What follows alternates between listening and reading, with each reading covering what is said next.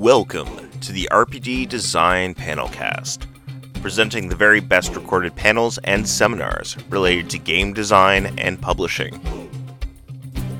This panel has been made possible thanks to the kind contributions of the panel speakers and presenters at Metatopia 2019. Episode 258 Crowdfunding on a Budget, presented by Jason Walters, Jeff Stormer, and Christopher Badell. That's sort of more of a comment, less of a question. Oh, well, it's that time. We're a minute late. I'm sorry, everybody. Oh, goodness. Off to a bad start already. Good morning, Metatopia. How's everybody doing today? Great. Good, excellent. Uh, this is crowdfunding on a budget, uh, so if you thought this was a different panel, now's your time to gracefully exit. Uh, we are going to talk about all kinds of things. Uh, for those of you that weren't here when the tech support part happened, um, there is some issues with these speakers doing weird echo feedback loops, so we're not using the microphones. So if you find yourself in the back and unable to hear us very well, good news, you can make some new friends and scoot on forward. There's plenty of open seats. Uh, and uh, you can hear us a little bit better. But at any point in time, if we say a thing and you're like, I couldn't hear or understand that, just flag us. We're happy to repeat ourselves. Um, we're not on a panel because we don't like talking. Uh, so, uh, great. So, uh, let's go down the line and introduce ourselves so you know who we are, and then we'll go around the room and you can all each introduce yourselves. We might skip that part uh, and figure out what's going on. I'm Christopher Badell. I own a company called Greater Than Games. I have been run making games for a long time, and I've been uh, doing uh, Kickstarters and that sort of thing since 2011, back in the Wild West of Kickstarter. So that's, me. Uh, I'm Jason Walters. I'm the general manager of Hero Games and Indie Press Revolution. And I've run crowdfunding projects that have gone as high as $80,000 and as low as 4000 Uh, I'm Jeff Stormer. I'm a podcaster and game designer, and I've been running Kickstarters since uh, 2018 because I ran one, and I Yeah. feel only the slightest bit out uh, outclassed here. So we'll see how things go. we'll see if we'll see if this turns into a lot of me going, "Cool, sounds great." Uh, since, since we, did some number mentioning, the first Kickstarter we ever ran, uh, we asked for twelve thousand dollars and we got twenty eight thousand dollars. And at that point in time, it was, that was twenty eleven, and people were like, "What? Twenty eight thousand dollars for a board game? What? Who would ever pay that kind of money for a board game?" And nowadays, that's like "Mm, whatever. Uh, but in uh, in 2016, we did a Kickstarter for the final expansion for my first game ever called Sentinels of the Multiverse, and we asked for forty thousand dollars, and we raised five hundred thousand dollars in the first day. And a 1.5 million dollars by the end of the campaign, and that was the first time that my mother said, "Oh, there's something here." Christopher, you quit your career to make games? Is that a real job? And finally, Kickstarter was like, oh, I guess so. So, um, but even that campaign, I would say, was done on a budget because, I mean, everything has a budget, but was done on a pretty low budget because, uh, from my point of view, you do not need to spend a lot of money to get your Kickstarter going. And like that's what we're here to talk about. A lot of people. I recently uh, had a conversation with a good friend who just ran a, a major RPG Kickstarter and it went very well. And he's like, "Yeah, I'm really pleased. I only spent fifty thousand dollars on advertising." And I was like, "What are you That's- doing? that's- Like, where are you p- spending this kind of advertising money, and to what end?" And uh, he spent it at a bunch of different places, and I love that. He gave me a lot of really useful data on what things paid off and what things didn't. Turns out, Facebook ads he had, he had a good amount of click through. Most everything else is not very good for advertising because most advertising on the internet we have all learned how to ignore. We spend most of our life on the internet going, oh, just don't look at that. And oh, there's an ad over there. Who cares about that? Like, when's the last time any one of you clicked on a banner ad on a website? Like, you're like, oh, I'm on this website. Oh, look, a banner ad for something I'm vaguely interested in. No, I'm not. Go away. I'm at this website on purpose. So, internet, like, uh, uh, click through advertising isn't a thing. Like it is, and a lot of people make their money through it. But in this industry, we need people. Like when you're doing a Kickstarter campaign for a board game, a card game, an RPG, or something related, like a podcast, it's you're, you're looking for your audience already knowing about that thing or learning about that thing in an organic way, not in a pushed advertising way. Um, and so when you're going to do a crowdfunding campaign of any sort for any reason, the most important thing is that you build your audience before you go to the campaign. I've had people ask me like, okay, I'm going to Kickstarter next month. What do I need to do? I'm like, talk to me in the past is what you need to do because if you're going to Kickstarter next month and you've not begun your advertising, it is too late. Uh, going to Kickstarter or Indiegogo or any other sort of crowdfunding thing, you want the campaign when you release it to already be highly anticipated. You want your audience to have known about it for months, and other audiences have found ways to find out about it for months. Uh, I tend to start my Kickstarter campaign pre-advertising, like genuinely doing advertising, and I'll talk about what advertising means in this case, about six months before I start my campaign. And before that, as soon as I'm like, oh, I think I know roughly when I'm going to do my Kickstarters and when I'm going to do stuff like that, I start talking about it. I talk about it at conventions. I talk about it at any like blog posts or tweets that I'm going to do. I have a podcast in which I talk about various things related to my company, and that's a place where I'm like, oh yeah, and we think that in like 2021 we're going to run the Kickstarter for this. But more news as that comes up, so that the audience that's listening to everything I say, if I, I'm the audience that I already have, is clued in and is excited to to to, to the, when you launch the Kickstarter, it starts early because one of the not every Kickstarter follows this arc, but 90 plus percent of Kickstarters follow the arc that your first 72 hours tends to be 40 plus percent of your entire funding amount. And this mean, this is if you grossly overfund or don't.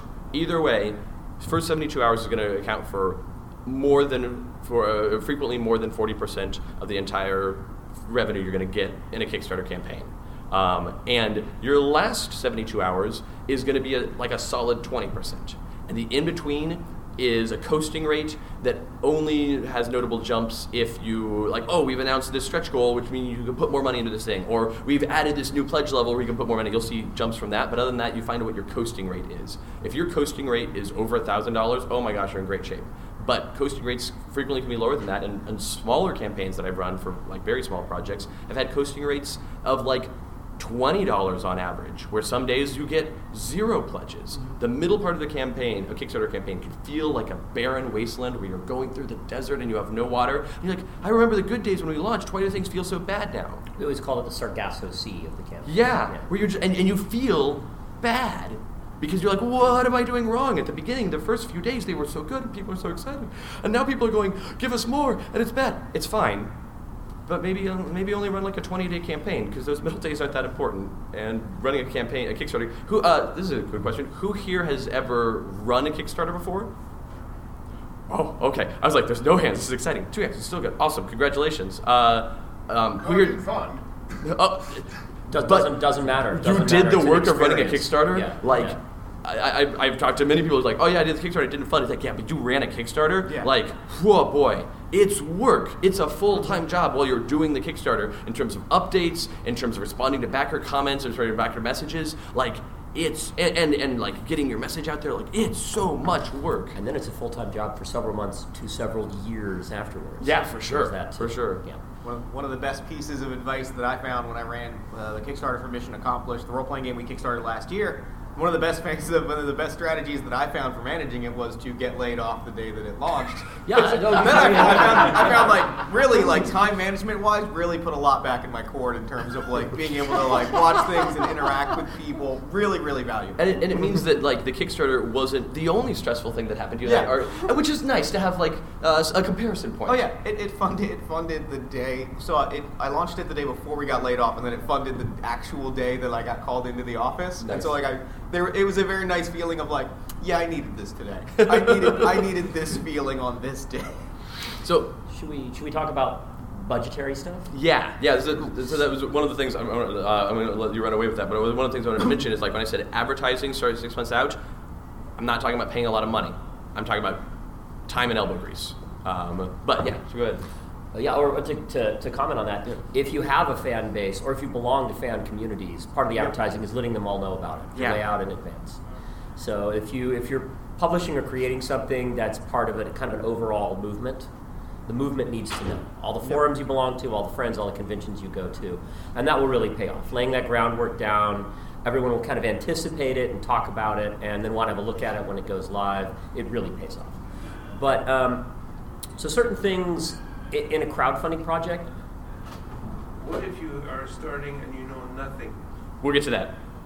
I promise we will talk a lot about that. That's, Cer- certain things in a crowdfunding project are very exciting that you're going to spend money on. Artwork is really exciting. Right.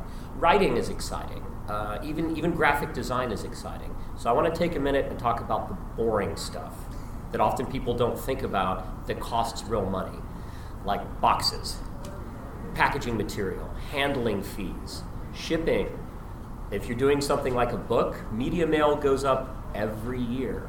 So if you're doing it in, say, March of one year and you're not ready till, say, February the next year, you will have calculated media mail at one rate, and now it'll be, you know, 50 cents more, 25 cents more. And that doesn't sound like a lot, but if you got a thousand backers, suddenly it matters. So you need to think about postal rates, you need to think about handling, you need to think about packaging material, you need to think about the cost that the people you buy the packaging material from are going to charge you to ship you the packaging material. Because that's, that's not even free to get it. You need to think about if you are willing to do international shipping or not, because you, there is no good answer to that question. There are two options in international shipping. You offer it, you lose money on it, it's fine. Not necessarily lose money, but you don't make a lot of money on it. You don't offer it, you get lots of complaints that why aren't you offering international shipping? Why do you hate people outside of the US? Uh, and then actually doing the international shipping, which is part of what I do sometimes for people. Yeah. Um, you've kind of got two options, and one is simple and more expensive, and one is less expensive but significantly more complicated.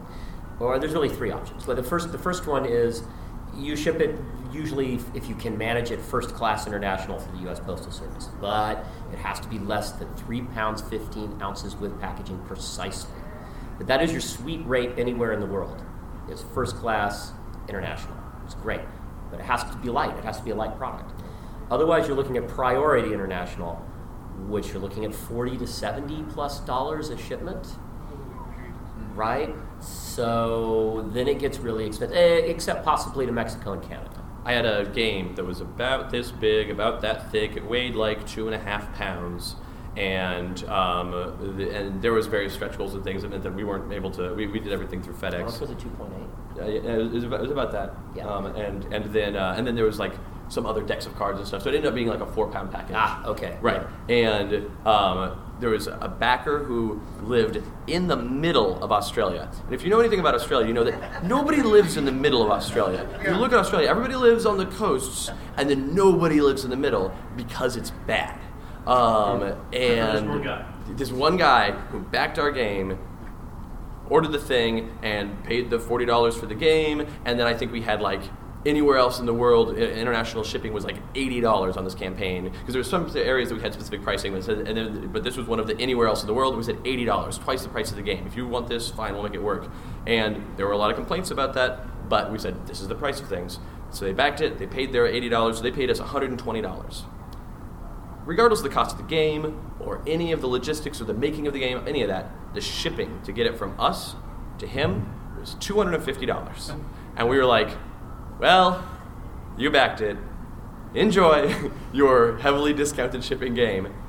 Because and, and and that's just going to happen, and you don't know until the day of shipping what those things are going to be. So you can budget, you can budget, you can budget, but like there's the two parts of crowdfunding which is, the crowdfunding budget, which is the budget of making your shipping and packaging work, making your, your distribution and fulfillment work, um, making your product work, and all that stuff. And then there's the part of okay, but hold on, if we're going to crowdfunding, we need to make sure this succeeds before we can ever get to this part, before we can know to do this part.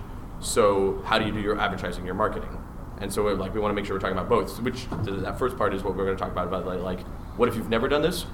Yes, we will definitely have a section on that. The next option you have for international shipping is to work with someone like Kicksto in the United Kingdom, or maybe they're in Germany, but they're in Europe.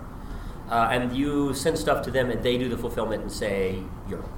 Right? There are a few regional distributors you can go to for large projects, and they will take over for that region. I only know about the one in Europe. Uh, there are presumably is one in Australia, maybe Good Games. Yeah, Good Games does it, Yeah. and uh, but like they're. You, you need to have a lot of Australian backers for it to be worth Yeah. it, and you're not likely to get more than a couple dozen Australian backers, probably. But we're talking about you have hundreds or thousands of things you need moved in that region of the world. Right. Um, the third option, which I don't know too much about, maybe you do know something about. I'm going to real quick mention for the sec- on the Yeah. second option. if you want a company, and I'm going to just ruin this company by, because I keep keep tell people about this all the time. If you want a company that's going to help you get stuff places in in, uh, in the UK and, and in Europe in general, and you are having a, like a big enough campaign that you're shipping at least hundreds of things to people in that area, Spiral Galaxy. Spiral Galaxy. Look them up. They do a great job. They have very good customer service, and we found because shipping to Brazil is terrible. It's weird and terrible. Everybody in Brazil has a number that they personally own, and that number is the number they have to give somebody shipping a thing to them internationally, and they can only claim a certain number of packages a year. And if you do anything slightly wrong with that package in the ocean, don't worry about it. Send them another one. Brazil's a pain in the butt, and we found it was cheaper. They're, they're, uh, Spiral Galaxy is located in the UK, and we found it was cheaper for us to ship all of our international stuff to Spiral Galaxy and for them to handle international everywhere, including we made them we shipped stuff from us to, to them and then they shipped it to Brazil, which seems silly, but it actually was way cheaper and they handled all of the customs logistics. Wow. FedEx does have an international shipping program. If you have real volume, like real, real volume, where they take all your stuff and they put it in the postal services of individual co- uh, companies, but it's hard to qualify for. But if you have some amazing success and you have thousands and thousands of backers worldwide, I believe you can go to FedEx and they will set up an account and do this for you. But I'll, I'll say the most I haven't managed to talk them into it. Well, because that's the thing is, you, you are correct. My most recent campaign that I that would try to do this for had ten thousand backers, and FedEx was Would they like, do it for you? No. So good luck. Sorry. Uh, they, they weren't impressed with our volume either. And, and I was like, "What do you mean ten thousand is not good enough?" Okay, fine, fine, Yeah. fine, whatever. Uh, it's a hypothetical option. Um, so a good rule of thumb, uh, what he was just touching on is unexpected expenses. So really good rule with Kickstarter projects is when you've carefully and minutely worked out your budget, add another five to ten percent onto your goal. Easy. Just right off the bat. Yes. Also, I'm a, a, a fanatic for Excel, is because I, I, I've been to several of these, you guys are actually right. And oh, you Thanks. go through, no, no, no, Next question. just kidding. you go through, and if you've never done it before, add that five percent, but create an Excel spreadsheet of making sure the box fits the game, Oh, weigh sure. it out. Yeah. Do this all ahead of time. Yeah, yeah. Yeah, no, Get that's your- all right. Get your pricing on the game and stuff like that, and then before you hit the Kickstarter, go back to all the people that you've gotten prices for and say, hey, are we still good? And if not, punch that into your Excel spreadsheet, which gives you Yeah. the actual price of the things, because I've heard so many people go, God, I went back and it was another Right. ten or fifteen percent Yeah. more. Yeah, yeah. That's the thing is we're gonna have to manage your like keeping. So the biggest things, the nice thing about crowdfunding on a budget is that the budget here is, in my opinion, less money and more time. That you you could spend fifty thousand dollars in marketing for your Kickstarter, and that will do a worse job for you of making sure your Kickstarter goes well and you're ready for all the challenges of it than putting in a bunch of hours to plan out your campaign, plan out your, your, your cost and your strategy, make spreadsheets of what you're planning to do, figure out what your updates over time are going to be, figure out what your audience is. This is like step zero or even negative one is who am I kickstarting this to? Who am I kickstarting this for? And how do I let them know about it? The best marketing you can do for a Kickstarter for a tabletop game is being in the tabletop space. Word of mouth is the best.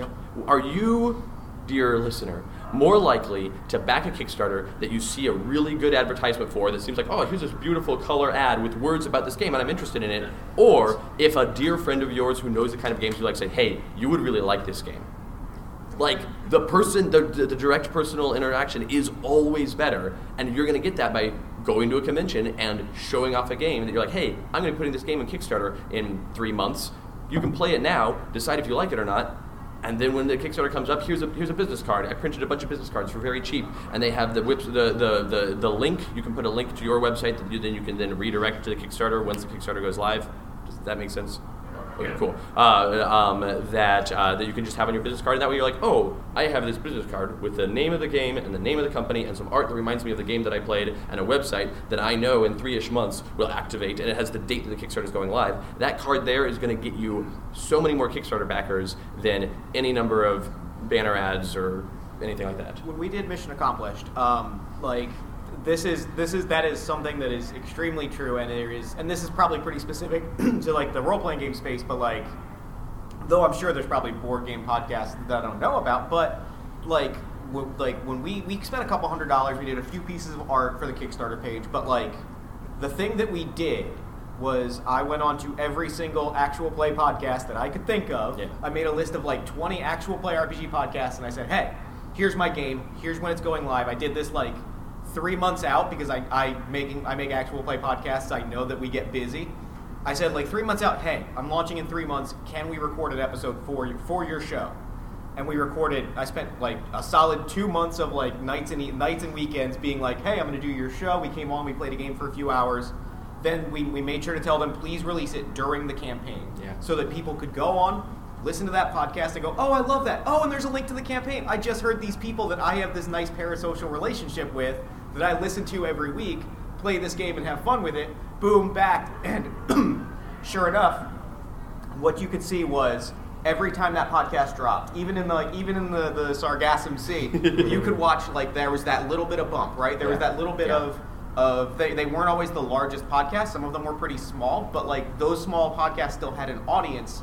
And you could say every single time it was, oh look, four people backed this, and you could pretty much track that exclusively to the link that said like, Yep. That's, that you that's excellent And, advice. and, that- Yeah. and that's phenomenal advertising where the amount of money that cost you was probably not as great as the amount of time, the, the, the time investment you had to put into that. Um, and that pays off notably. Oh, all right. no, it certainly wasn't fifty thousand dollars. It wasn't fifty thousand dollars. And I wish you were in this room. He thought about coming to this panel, and I was just, just Ah. roasting him endlessly.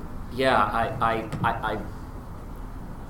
People really do that? People really do that. People put a, a lot of money into Twitter ads, Facebook ads. Well, no, I ads meant on- fifty thousand dollars. Yep, yep, yep. This is he broke it down for me. Twitter ads, Facebook ads, uh, ads on BGG, um, ads on a bunch of different uh, podcasts and gaming-related websites, and those things he felt that ultimately it paid off.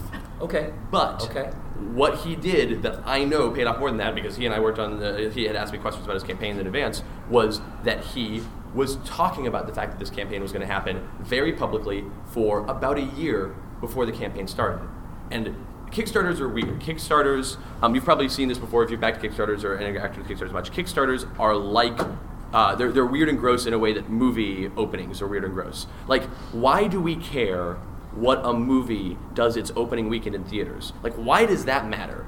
Like, shouldn't it be matter like how many people see it over the lifetime of the time it's in theaters, over the lifetime of the time it comes out in DVDs? We're still talking about Princess Bride and watching Princess Bride, so that should be- should matter the most. Nope, the thing that matters the most in the entertainment industry, in the movie industry, is what the opening weekend is. And similarly, your launch of your Kickstarter is big because what people like in life isn't an underdog, it's a winning horse. Mm-hmm. People like to bet on a winning horse. So if you see a Kickstarter go live and you're coming to it on Friday, and th- let's say that Kickstarter launched on Tuesday, and here you are on Friday checking the internet and you see a Kickstarter and you're like, wow, this Kickstarter only la- launched a few days ago and it's already got $50,000. They must be doing something right. I'm already intellectually, uh, subconsciously predisposed to wanting to back this Kickstarter because it seems like a safe bet. Let's let's counterpoint that a little bit. Sure. There is an incredible. Okay, you'll sometimes see these things in crowdfunding where someone they really need about thirty, forty thousand dollars to make something. Yeah. But they ask for five. Yeah. Oh yeah. Yeah. Yeah. That's another thing too. Okay, because because because they're like ah, you know exactly that psychology. I'm going to crest over five in one day, Yeah. and then it's smooth sailing to maybe a hundred thousand. Right. That sometimes works. That's that's but that could be that could shoot you if you Yep, need thirty and sometimes- and you It- get and you get 15. It- Or 20. sometimes it doesn't. You're you still have to make it, but now the fans haven't paid for it because the entire purpose of crowdfunding is the fans pay for the thing, the product you need to make. That's what they're doing for you. Additionally, I've seen campaigns where like we need thirty thousand, and by the end of the campaign they have thirty-one thousand dollars, and they're like, "Yeah, we did it," but they didn't because That's like every crowdfunding project except for one I ever ran. oh no, Yeah, they're always just like right over the edge. And here's why I say you didn't. So so in those crowdfunding campaigns, did you get the amount of money that you needed? Uh, yeah, I've, But but but like, how much money did you get if you got thirty-one thousand dollars? oh, I know what you're saying. Yeah, no, Yeah. no, no, no, that's not what happened. Right, Okay, yeah. all right. So, what, if- what he's about to say, go ahead. Yeah. So let if yeah. you so you lose ten percent of your backing Right. to Kickstarter. that was factored in. Right, right, right, and that should be factored in. But a lot of people are like, ah, what I need, I need thirty thousand dollars cold hard cash, and then I'm good. I've already budgeted everything out. I've done my spreadsheets. I know thirty thousand dollars. I'm good to go. And then you make thirty-one thousand dollars, and you get like twenty-eight thousand dollars, and you're like, but wait, oh no, that's not what I needed. And so you, you make it work, and you go out of pocket, it's fine. But Like that's a part of your budgeting. Is you need to know that how much you're going to lose to Kickstarter and how much you're going to lose after Kickstarter to shipping and, and all that stuff. Like the, the thirty thousand dollars isn't the price of or how much however much you make on Kickstarter isn't the price of printing the thing. It's the price of getting the thing from this concept to in your customer's hands. Uh, yeah. Okay. Sure. You. Uh, is there like, uh, like, is there are there trends in like how many dropped pledges you get? Oh yeah, so you're, you're gonna like you're gonna certainly get a lot of dropped pledges over the course of the campaign, and it tends to be like you, you- you'll have. This is one of the. I've had days where in the coasting days on a very uh, lightweight campaign, I've had a couple of negative days where I didn't get any pledges in a day, but I had one drop for forty bucks, and so it's like da, da, da, let's see, I made twenty dollars that day, forty dollars that day, eighty dollars that day, and negative forty dollars that day. I must be a monster running a Kickstarter is a very emotional time for me. Um, but uh, you're gonna get some drops, and don't worry about it. Like most campaigns have them in a pretty average sort of way, and like sometimes people worry about like, oh no, people are dropping here and there. Like that's it, it, there, there isn't a, a specific like ratio I can give you or a specific like percentage that it comes out of because it changes from campaign to campaign. But it, it's rarely the, the, the thing you need to, to be super worried or focused about unless you have like one day where a bunch of people drop and you're like, what happened? It's like, oh no, people found out that I'm secretly racist. My recommendation is to not be secretly racist. Good Um, advice. yeah, Solid yeah, advice. yeah, so- See, I, th- this is another, and this is a this is perhaps very specific advice, but I can generalize it. This is another instance where getting laid off during your campaign is very very effective because like, and this is where I generalize it. If you can just like not super like, there's going to be the temptation when you're running this Kickstarter to just like stare at that analytics page and like have it bookmarked and just like watch it and be like, oh no, but somebody somebody just back somebody just dropped it. What happened? Like run, you go through, go look through your Twitter. You can walk away for a couple hours. Yeah. Like you can check it once a day, like at night, and be like, okay, look, two people dropped, three people added on. Like run the numbers, make sure like things make sense, make sure there's no like huge spike in dropping. But like, you can walk away for and like you Your mental health is very important. yeah, you have. It's not just you can, you have to walk away because at a certain point you will destroy yourself just pr- trying to run this campaign and that itself is something that you kind of need to budget for just in terms of Oh. that's something you need to budget for just in terms of like mental health is the ability to say i'm not going to stare at this page i'm not going to you know check the hashtag for my game i'm not going to do these things i'm going to tune out because if i don't i'm not going to sleep tonight Let's talk about something for a second we Well, all okay. have in common. Okay. How long does the campaign last? Uh, so a campaign is standard amount for a campaign is 30 days, and I would argue that's too long. Um, most people like to run for 30 days. Some people run campaigns for 45 or 60 days. You can set it for whatever you want. I like to run a campaign for essentially 3.2 weeks. Um, I've done a week campaign. It was really fun. I did a I did a, um, a I did a hundred hour campaign once. That was super fun too. Uh, I did a campaign that I launched the night before April Fool's Day, ran it over April Fool's Day, and canceled it the day after, and ended it the day after the morning after April Fool's Day. And it was for a game that was clearly a joke. And people said, "Is this a joke or a game?" I said, "It's both." And they're like, "You're not making me feel good about my money here." I'm like, "I'm not trying to." Um, it was for a game called Deck Building, the deck building game, where you were building a deck on the back of your house using deck building mechanics. And that game did very well on Kickstarter in a very short amount of time, and still sells well to this day. Um, uh, but anyway, uh, the so I like to. I want to get to the, your next big topic here, but for Kickstarters, in my opinion, running a Kickstarter campaign, and I, I am happy to give this information out. It's not secret information. People should do this in general. Launch your campaign Tuesday morning. Launch your campaign Tuesday morning. Tuesday morning is a good time to launch a campaign, and in my opinion, it's the only time to launch a campaign. And if this means that this becomes the industry standard and everybody launches Tuesday morning, so oh no, there's an overwhelming amount, it's fine because Kickstarter isn't, you don't have the entire Kickstarter audience. You have the audience that you curated before you got to Kickstarter. Here's why Tuesday morning. I was gonna, I was gonna ask Yeah. you why Tuesday morning because Oh, I've heard okay, this so many times and, and it works, Yeah, but yeah. it's just, I'm, I gotta know Let's do some theater. So, launch it Tuesday morning. why. Why Tuesday morning? Oh, I'm glad you asked. Uh, launch it Tuesday morning because let me talk about the Internet Week, the week that people spend time on the internet. On Monday, you just got into work and you've got stuff to do. You got to catch up from the weekends. You got stuff on Monday, so you're doing stuff on Monday. On Tuesday, you caught up from Monday and you're into the midweek's time and you've got some extra time to look at the internet. But you do your job. You spend some extra time looking at the internet.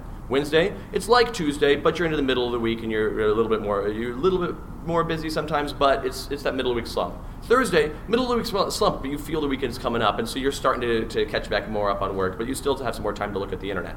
Friday, you don't have any time to look at the internet. You're doing your job, you're getting ready to get out the door, you're going to try to sneak out the office maybe 3 o'clock if you can, and that's your Friday. Saturday, you don't look at the internet. Sunday, you don't look at the internet. Now, I'm grossly generalizing, and it's true. Because Saturday and Sunday, like, this is pulled from me pulling data from website traffic across the internet. Saturday and Sunday, the internet low days. Monday and Friday are lower than Tuesday, Wednesday, Thursday. Tuesday, Wednesday, Thursday are all good, which means you launch your Kickstarter Tuesday morning, the people that are on it, that see it Tuesday, back it. Wednesday is another day of people looking at the internet, seeing that Kickstarter. Thursday is another day of people looking at the internet, seeing that Kickstarter. Then you get into your Friday, Saturday, Sunday, when people are using the internet less, but you've already had your first 72 hours, because as I said at the beginning, your first 72 hours is big. Make your first 72 hours time that people are on the internet. Tuesday, Wednesday, Thursday. To your point about launch days, the people that are looking Wednesday and Thursday see Tuesday, which was the day that everybody first went onto the internet. Everybody, everybody makes that kind connect. The people that see it Wednesday and Thursday go, "Oh, look, a winning horse! I'm going to back this," so that the, that launch is already hit. end your Kickstarter on a Friday night. Here's why. Um, so I tend to run it for Tuesday, and then I run it for like the rest of that week, two full weeks, three if I'm feeling saucy, but I rarely am, and then up to that Friday night. And here's why Friday night. People, and it changes from week to week and from company to company, job to job, people get paid on Fridays frequently. People like making poor financial decisions. It is not our job to help people not make poor financial decisions. Some a person came up to me at Gen Con once, like, I really want to buy your game. It's forty dollars. I've got ten dollars cash, and I want to put fifteen on this card and fifteen on that card. And I was like, Yeah, I can do that. You sure? And they're like, Yeah, yeah, yeah, yeah. I got to get this game, and I'm willing to max these things out. And I'm like, All right, that's fine. It's my job to give you a good game and make sure that you feel like your forty dollars is worth it. Anyway, so people get paid on uh, frequently. People get paid, paid on Fridays, and so there's going to be somebody who's like waiting until they get that paycheck so they can back that Kickstarter. And so if you end on a Friday night, you're not you're not likely to have anybody that was like, oh shoot, if I'd only like uh, if I'd only like had a little bit more money, I could have done it. That's that's your best cutoff date. No matter when you end your Kickstarter, if you had a successful Kickstarter, you're going to have people within an hour after ending a Kickstarter sending you a message going, "Oh, I missed your Kickstarter. I didn't see anything about or it." six months later. and six months later and two years later but my favorite is like I, I like to i set a timer now where we end the kickstarter i always end my kickstarter with like some fanfare i'm paying attention on social media sometimes i'll do like a live stream thing okay great cool i have a company it's weird but at the end of the Kickstarter, we go to the end of the Kickstarter. We've been advertising leading up to the Kickstarter. We've been advertising during the Kickstarter, advertising mostly being word of mouth and talking about it. But we've been doing that, and then, like within half an hour of every Kickstarter campaign I've run in the last five years, I get an email or a direct message or a tweet or something from someone who follows my stuff and is paying attention to what I'm doing, going, "Oh shoot, I missed a Kickstarter," and I'm like, "But how? But how? How?" One person was like, "Oh, I was in Italy for a month." It's like, "Okay," but other than that, I don't understand. So yeah, Can I, can I throw you a quick question related to that? yeah. yeah. The, the, the, speaking of like times of the week and you know people getting paid, I have this theory, and I'm wondering, as someone with actual quantifiable data, if there's anything behind it. Does the first of the month negatively impact Kickstarter revenue? No, I, no, I, no. did- I wasn't sure. I, I, I have not experienced that. Okay. Um, it, it, it, so yeah. Speaking of revenue, taxes. Yeah. Let's talk about taxes for a little bit. Before Yes. that, Sorry. do you, can you know per day how many people have bought into your? Yes, on Kickstarter you can see. So that he mentioned an analytics page. Yeah. Um, uh, the- on the analytics page shows you how many people backed, who those people are, their username. You can't be like, oh, your name and your zip code, but like, you, you- how many people backed, who those people are, what levels they backed at, um, how many people dropped, how many people adjusted their pledge in any direction, up and down. You have a lot of data at your fingers, and it's very tempting to just sit there and watch that data and be like, let me extrapolate, let me make up a head headcanon as to what's happening here. Use that data, pay attention to the data, check it at least once a day, mm-hmm. but don't obsess over it. But you, you like you can use that to see so that when you're then like halfway through the campaign and you're like, oh, a lot of people have asked for a pledge level that includes this and this, and we didn't have that initially, so let's add that pledge level. Then I'm at my analytics page going, all right. I posted a big update. I add this pledge level. What's happening now? How many people are coming into this? Is this worth it?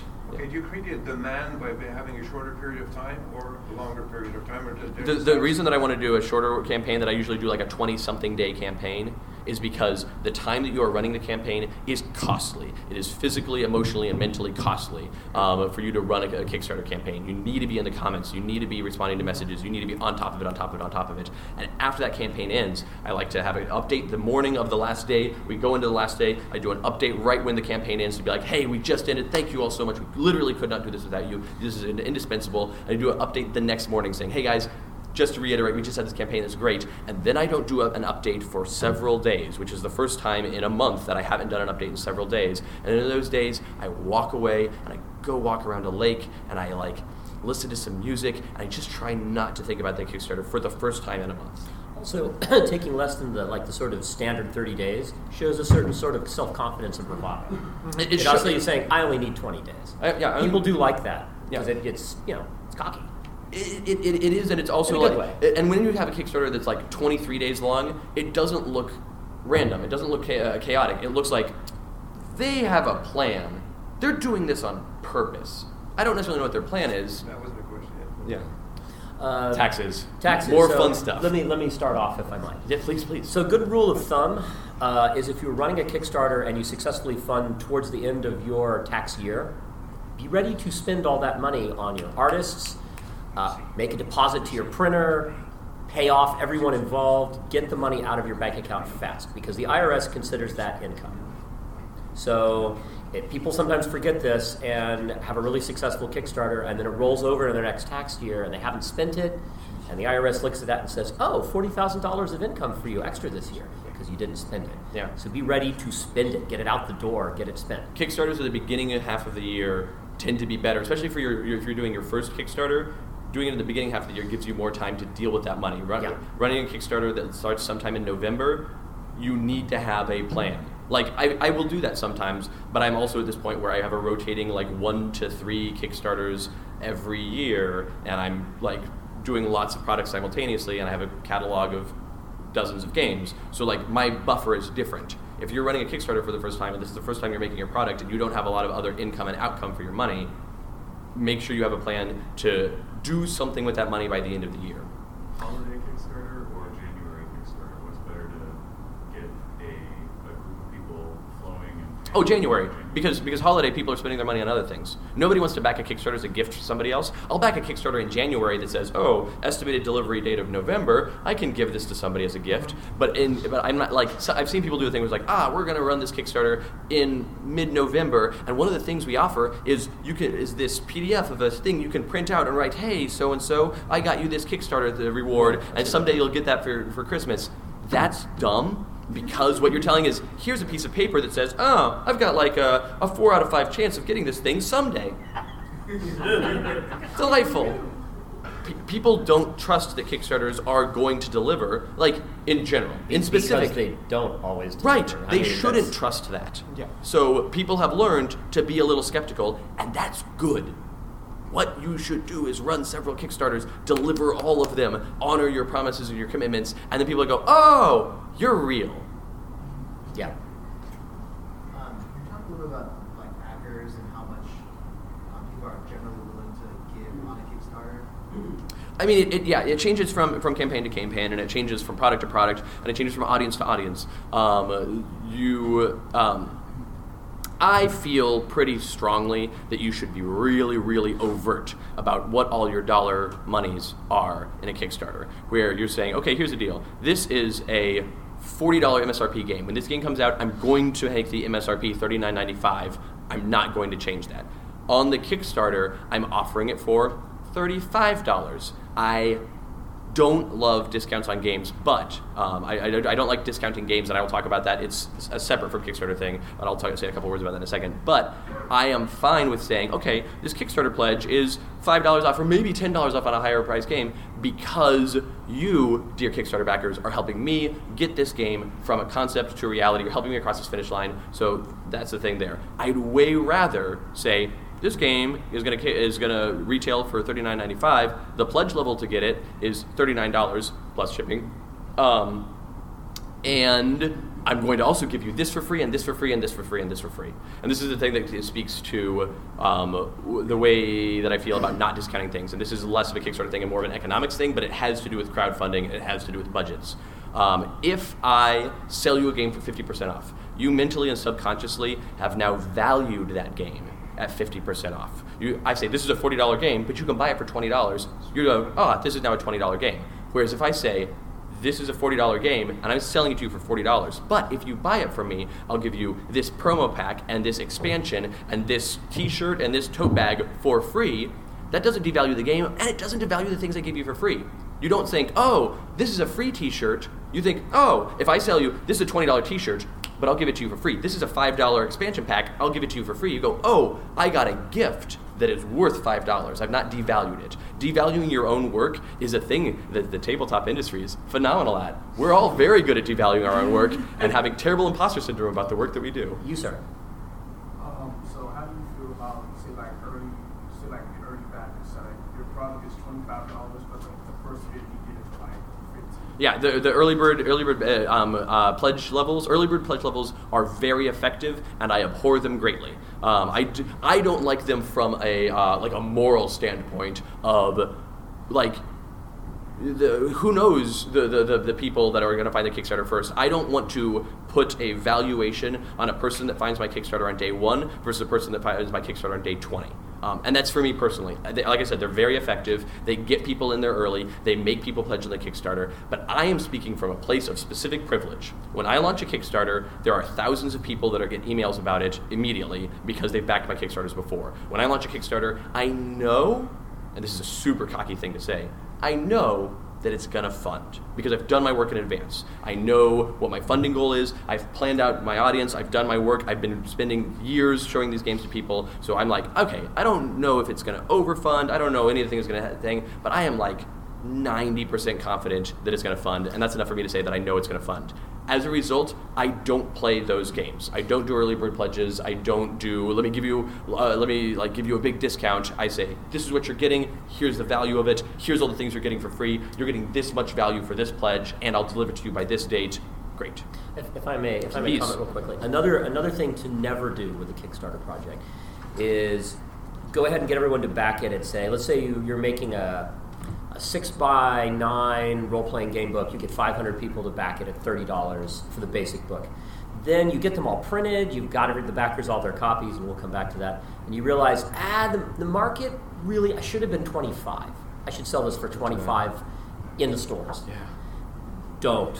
If you if you have them back at a 30, even though it's a temptation, even though maybe somebody like me at IPR comes and says, "Yeah, you know, a sweeter price point is probably 25 for this." Go, well, oh well, it's still 30. It's 30 because if you are you're you're you're flipping the None of your backers to all of your Kickstarter backers, for that. and you have now burnt So- that goodwill that you built Yeah. over the course of it. And the second thing is, don't ever put it out there into the market before they all of them get Every Kickstarter copies. backer, yeah. Or at least you ship them. Yeah, you can make some in, they're exceptions to that. So they're en route. yeah, I, I tend to do a thing where um, so depending on how you're selling your games in the market, if you are getting your games into distribution, you can very easily tell distributors, "Hey guys, here's this product. I'm shipping it to you now. Street date is December 1st. You can't. You have to sit on this. You cannot ship this until December. And December most 1st. most of us understand this. Yeah, because Yeah. uh, like distributors and retailers also don't want to burn the, the, the goodwill of the average uh, consumer.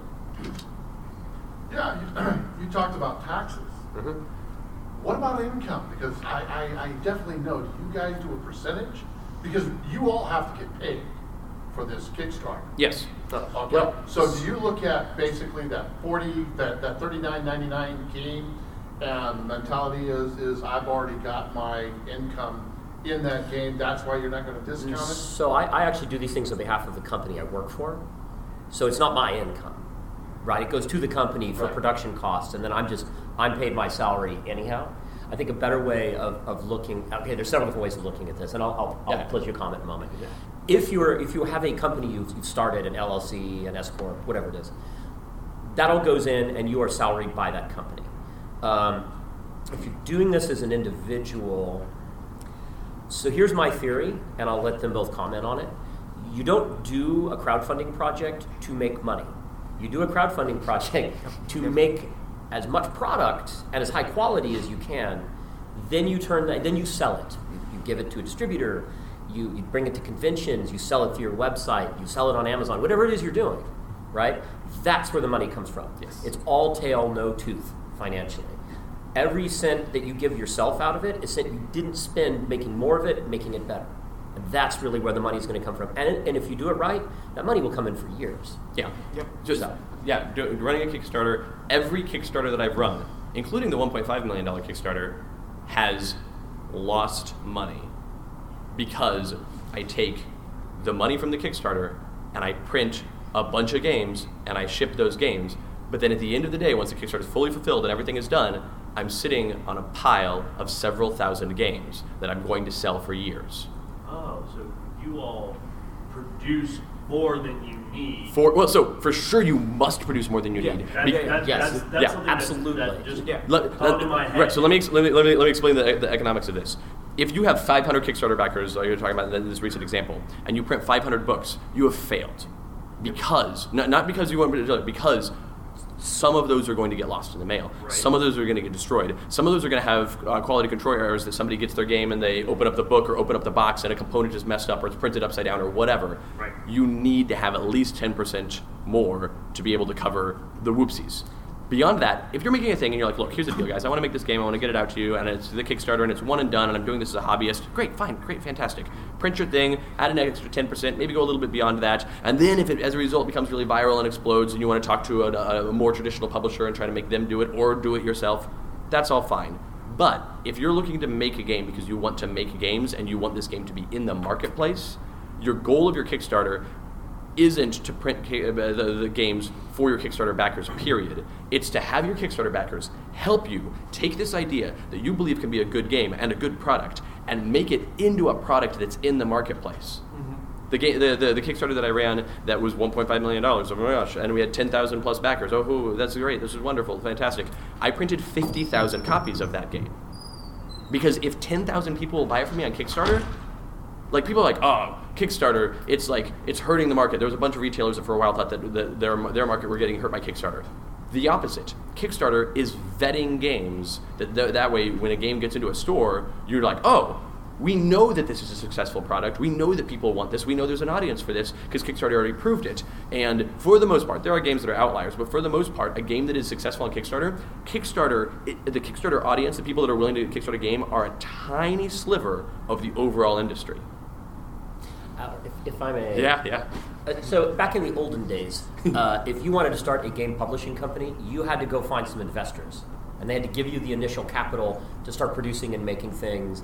Then you'd get them into the three-tiered system into distribution, and you, you kind of hope you got enough back. Maybe you'd do go to Gen Con, and you'd have a really good Gen Con and sell a bunch out of your booth, and you hope to put all enough get together to make the next game. That was how it worked. Often companies just got investment, and it didn't work, and they went under these crowdfunding has completely eliminated the space between fans and starting a game company to where they are giving you really the money to make this product and make physically more than you need absolutely from them. So they are your investors. They are your investors. They're backing you. They are your investors. Uh, And- and you- and you should completely treat them rev- accordingly. And has revolutionized everything. It's I- completely changed everything. I, I want to get to your questions, but I want to real quick comment on this. Yeah. When I started my game company, I started it with investment. I budgeted out how much I needed to make a game. I went to various investors. I collected money from them, and I used that to start my game company. And I made that game, and I brought it to Gen Con 2011. And the number one question I got was, "Wow, this is great. When is the expansion coming out?" And I'm like, "But- but- but- but- "But I just I spent all of my money making this thing. You want an expansion now? Yes, we want expansions yesterday. Ugh, okay." And so this is when I considered doing a Kickstarter because I'm like, I don't have like I can sell this game for several months and then I'll have raised money that I can do a reprint of the game and start making expansions. But the the audience wants it now, so I launched a Kickstarter and that was what started this whole nonsense thing. Um, but if I and so then there was a period of time from like 2012 2013 through 2016 2017 eh, 2018 but 2016 2017 in which I was like man great this thing that you said 100% start a company use Kickstarter to help you get that revenue to help you connect to those people and make this thing going. It has turned the corner. Right now there are more than 500 games on Kickstarter simultaneously. 500 games at any given point in time 500 plus games on Kickstarter at any given point in time Kickstarter is no longer a platform to go, hey, I have this idea. Do you think this would work? Y slash N? It's a platform to go, you know I have this idea. I've been talking about it for months. I've been working on it. You've probably seen it. And some people are going to find your stuff organically, but the lead up to that Kickstarter and Kickstarter being the culmination of a marketing plan that has mm-hmm. involved word of mouth, that has involved being at conventions, that involved, involved exposure. The exposure is what you need, is the actual good marketing for this. That you, by the time that you're at Kickstarter, there's that audience. Kickstarter is the culmination of that, and it succeeds, and then you have a bunch of work to do. But that's that's that's the arc for there. As a result, if I were starting a game company fresh now, I would do it with investors. I would go find investors. I would use that to start the game company, and then I would use Kickstarters to continue it. But I wouldn't start with a Kickstarter because building that audience from nothing is super difficult. Well, it's not necessarily like the lines aren't necessarily that firm. Oh, sure, right. Like, you can you can you can be well known in a community. Yeah. And, and go ahead and create a project that is part of that community. But you did that legwork first to become. You've already become part of the community. Then you launch your company based on the fact, like if you're a really big, powered by the apocalypse Sure. sort of person, and you've been doing all that stuff on Gauntlet and whatever, Right. And you finally written your own game. You really that you're already in touch with that Mm-hmm. fan base. So I, I would say you're right, but not always right. Yeah, that, that sounds very much like Okay. me. Um, Yeah, do you, um, do you use social media for you know, getting Kickstarter? I, Yes. Yes. Yes. Ag- ag- yes. aggressively and always. how do you guys use that? social media is important to be able to talk to people and to be able to say, hey, I'm putting these things out here into the ether, and you guys can respond to them, and you want to be able to respond back and like have these conversations. And Twitter is great, and fa- so Twitter is terrible, but it's great. Facebook's way more terrible. It's also great. Um, like all of these different social media platforms are terrible and great for conne- connecting to your audience and building these audience and things like that. Don't pay for ads. Just don't do it. Like you can do it if you want to. Some people I- they I- like it. I disagree. Yeah? I would say don't spend fifty thousand dollars on ads. Okay. Oh, all right. Like if you I was going to say, my rule of thumb, and I've done a bunch of this successfully, is never spend more than twenty dollars a week on a Facebook ad. Sure. but and, but and, and I would I don't say micro- Facebook ads are better than Twitter ads. But Twitter ads I've found do work, but mi- micro target, like, like really one of the wonderful things about Facebook and, and well, mostly Facebook, is it, it lets you drill down to the number of sort of fan groups you're trying to reach and advertise on. You're like, oh, you know, I I'm, I'm making. I don't know. I'll talk about something I know about. I'm making a, a, like an indie storytelling game. Oh, look, there's two or three like groups on Facebook that have 2,000 members that do nothing but talk about like indie storytelling. games. Yeah, that's great. Right? I'm going to advertise there, nowhere else. I'm going to spend my twenty dollars for a week, and I'm going to have it go there. That can be pretty successful. Mhm. So, sorry. No, that's good. That's good. Question back here. Um, just like the, to kind of go back on, like, you do have somewhat of a, whether it's like a hundred dollars or a thousand dollars.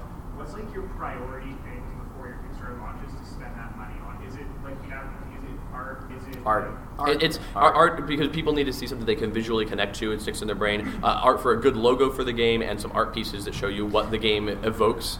Um, but uh, so like that that's your priority, but also a little bit of everything. When you say when we say advertising, like if you've got a budget of hundred dollars or even thousand dollars, that's where I would be in the place of saying I don't know if Facebook ads are worth it because of the cost of it. But- It's, it's, it's actually, if you got to choose between your video budget and your art budget, go with art. yeah, Yeah. Like you, it's really the it- video is important, but far fewer people watch them than you would think. And yeah, launching a Kickstarter without a video isn't great. But the video um, could really even be you talking passionately about the thing you've made and showing it, Yeah. and people won't go, "Oh, how dare you, sir?" or Right. whatever. They'll go, "Oh, okay." And if you're transparent about your budget, if you're like, hey guys, here's the deal. I've got a thousand dollars and a dream.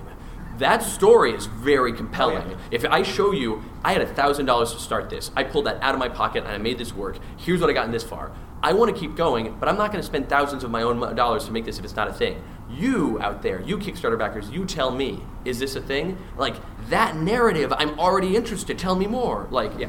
Um, I want to. I want to keep going this way, and then I'm going to sweep back again. Sorry, did you have a? Yeah, I was just gonna say Yeah. the mission accomplished Kickstarter video was filmed with like a borrowed hand borrowed like camcorder. Yeah. Filmed on top of my friend's head, working as a tripod because he was short, and it's five minutes. And like, you know, I don't think anybody watched it. I would recommend going to watch it only so that you can maybe see some hairs from my friend's head. But like, it's there, and it, it like that, and people watching went, "Oh, that's Jeff talking. That's Jeff telling about a passionate game." So- video of you making that video. If, if I may, if I may continue with that theory, when Yeah. we when we did the Kickstarter for Aaron Al- Allston's Strike Force, which raised about forty thousand dollars, uh, the entire video was just interviews with people at Metatopia who had been because Aaron had died and we were doing his final work, who were friends with him and want to talk about why his work was important and influential. It was just a series of video interviews with other writers and game designers at Metatopia, and It- that was the whole video. Since we So- broached this topic, in my opinion, your Kickstarter video does not need to be game content. It does not need to be important. People want to read the stats about how this game works, and you get into the nitty gritty. You've got a whole page of words and text, and maybe a downloadable PDF and stuff like that. Your Kickstarter video needs to be connecting the viewers, the readers, the, the Kickstarter backers to the people making the Kickstarter. And never more than 120 seconds. Yeah, yeah, yeah. I've gone as far as like three or four minutes, But you can but embed, keep it under you can embed minutes. the longer video down Yeah, in the you can do a longer- story but of, like- the, of the crowdfunding. Yeah. Thank you. Sorry. But like doing a, but yeah, having your, your Kickstarter videos not where you show gameplay. It's not where you say like, you know, we're making this game called Epson Scanner, and Epson Scanner is a game in which you do this and you do that, and it plays for this many people, and it plays for this many times, and you do this thing and you do that thing, and blah, blah. like boring. I don't care. Give me a Kickstarter video like, hi. I'm Steve, and I'm going to do this game, and this is what these things are, and I really hope you check it out. Look down below for more information. Okay, now I'm connected. Who's this guy? It's Steve. I know Steve from the video. Uh, you had a question here. Yeah. Um, I really appreciate the concept of like making a game company and all that. Yeah. The are great. So thank you for those. Um, it's a little bit unrelatable to me. Sure. So this question is for the one timer. Yeah, so What was surprising Yep. uh, to you, and what would you have told yourself six months before you had done your first campaign? If- you time travel back there now. Um, what was surprising was how much stuff, like how many resources you can, if you put the legwork in and the time in. And the thing that I would tell myself is the same thing. There, like, you find even more stuff of like, or the thing I would tell myself is plan six months out further. Like, I'd talk to myself six months and be like, no, you're six months too late. You need to go back, and then we would start like a time travel chain, and it would be a whole thing. um, the thing that, I, but the thing that's surprising is like, you know, it's finding those resources. Is finding things like Canva, which is a design app tool that lets you build like promotional graphics if you have zero budget, which oftentimes a lot of us do. There are tools that will help you make logos and design assets for free. There are tools that will help you schedule social posts for free. Finding those tools and like the availability of those tools running that Kickstarter was a crash course in like, oh no, another free tool. Great, I can use it. I can make it better. And then like, you know, building off of those podcast relationships and doing those things. And which is why I would say start six months earlier because I still get people who are like, oh, I heard you on this podcast and I missed the Kickstarter. And I'm like, if we had released, if we had recorded it earlier or promoted it earlier, maybe that wouldn't have happened. So that's it my sounds, advice. It sounds like Kickstarter is a point of sale. Yeah. it is a Yeah, yeah, yeah. It, it is, but it's not a store, which is weird. Right. I can get into that, but we don't have time. Um, yeah. good. What has been your experience, if any, with print-on-demand services? M- Mine, uh, generally, so it's it's a trade off, but uh, maybe I can discuss that with you after after this. Yeah, yeah. Yes. Uh, so if you've, so I, I had a tweet go semi-viral about an idea I had for a project, and Mhm. I like I, I want to kickstart this eventually. That was over a year ago, and I've been doing a lot of research since then. But like, how do you maintain the kind of excitement you get from like people getting really interested in an idea in an idea? Talk talk about it. Give them a place to talk about it. just You talk keep- about it, but also give them a place Yeah. to talk about it. If, if it's a, if it's just curated on your Twitter or Facebook, where you're like, "Hey guys, I'm going to engage with you all the time. And I'm going to be here. and I'm going to be present." If it's there's a forum that either you You have can or set up somebody a else has. Discord server in ten Discord minutes. servers. Yeah, but just having some place where the people that are excited for them to talk to you about it and to talk to each other about it. That's And, building. Something and that make your was- creative process really transparent. Something Sorry. that was Like, really you do valuable- something new, say, "Hey, I did something new." Yeah, as you something that work was on it. valuable for me is like, you know, it's fun. Like, it, it, it, it at times felt a little dispiriting. Is like making a hashtag for the game, like Mission Yeah. Accomplished RPG, and like Yeah. no one's using it but me. But the thing is, you can still then somebody's like, oh, I want to, I want to learn about this game. They can click it, and you can see me going like, I tested this today. Oh, the tests are getting better. I think we're going to Kickstarter, and like it, te- like there's a that, It's a story. yeah, you put that hashtag there. Even if it's you're the only person that ever uses it, it gives you a place to like tell that story and be and, and somebody can click it and go, oh wow, I see the work that has gone into this. I see the excitement, and it lets them reconnect with that excitement that they felt when they first saw that viral tweet. And is it worth like setting up a mailing list just for them? Yes, Oh, for yeah, sure, absolutely. for Oh, sure. for sure. And I like a mailing list that says I, I, I have like several mailing lists, like oh, there's the company one, and here's this product line one. But I also make mailing lists for each individual Kickstarter, and the mailing list specifically says we will send you two emails ever. One when the Kickstarter launches, and one 48 hours before the Kickstarter ends. And never again. This is a mailing list you can put your email into and not be like, oh no, what am I signing up for? Nothing. Two emails. So Um, relaunching because Yeah. my campaigns failed. It I had to put it aside for a while for a couple different reasons. Sure. It's been years. sure. Um, If it's been years, I would say start over like it's nothing, like it didn't happen, but build that audience, use the campaign from before, post an update as part of it, but like essentially like start that legwork and say we got to build this audience, we got to build these people. I, I once killed a campaign midway through. Re, we went back and we thought about it for a few months, then we relaunched it and, and succeeded. So we could see about halfway through, we did this all wrong, we're going to fail. We killed it. We went back, everyone that had backed it, well, the one we killed, we let know that we were relaunching it. That's and then important. We succeeded. Yeah. Uh, I've never. I, I, I, I got a few others. Yeah, go. We gotta go quick. If starting a new like game company and going investors, Yeah. um, how much would you ask for now? You? Depends on the sort of thing that I was making, but I would ask for at least fifty thousand dollars, if not more. Like, like I, I, could, I could not start a game company for less than fifty thousand dollars reasonably. Yeah, what would you, what would you think about? How would you think about using that? That is, I could. Uh, that's that's a, a much longer discussion. I'm sorry. That's like we're at 10:01 already. Um, thank you guys so much. I am. Thank you. Uh, so I, I, I'm going to say, I uh, thank you all so much for being here. It's great. I am going to be just standing out there free for about the next 20 minutes, and I'm happy to keep taking questions. Uh, you can find all of us on social media and stuff. I'm GTG Christopher on, on Twitter. Uh, Party of One Pot. On Twitter. You guys have business cards? Press Revolution. Yeah. Yeah, yeah. Oh, I should have brought more business cards.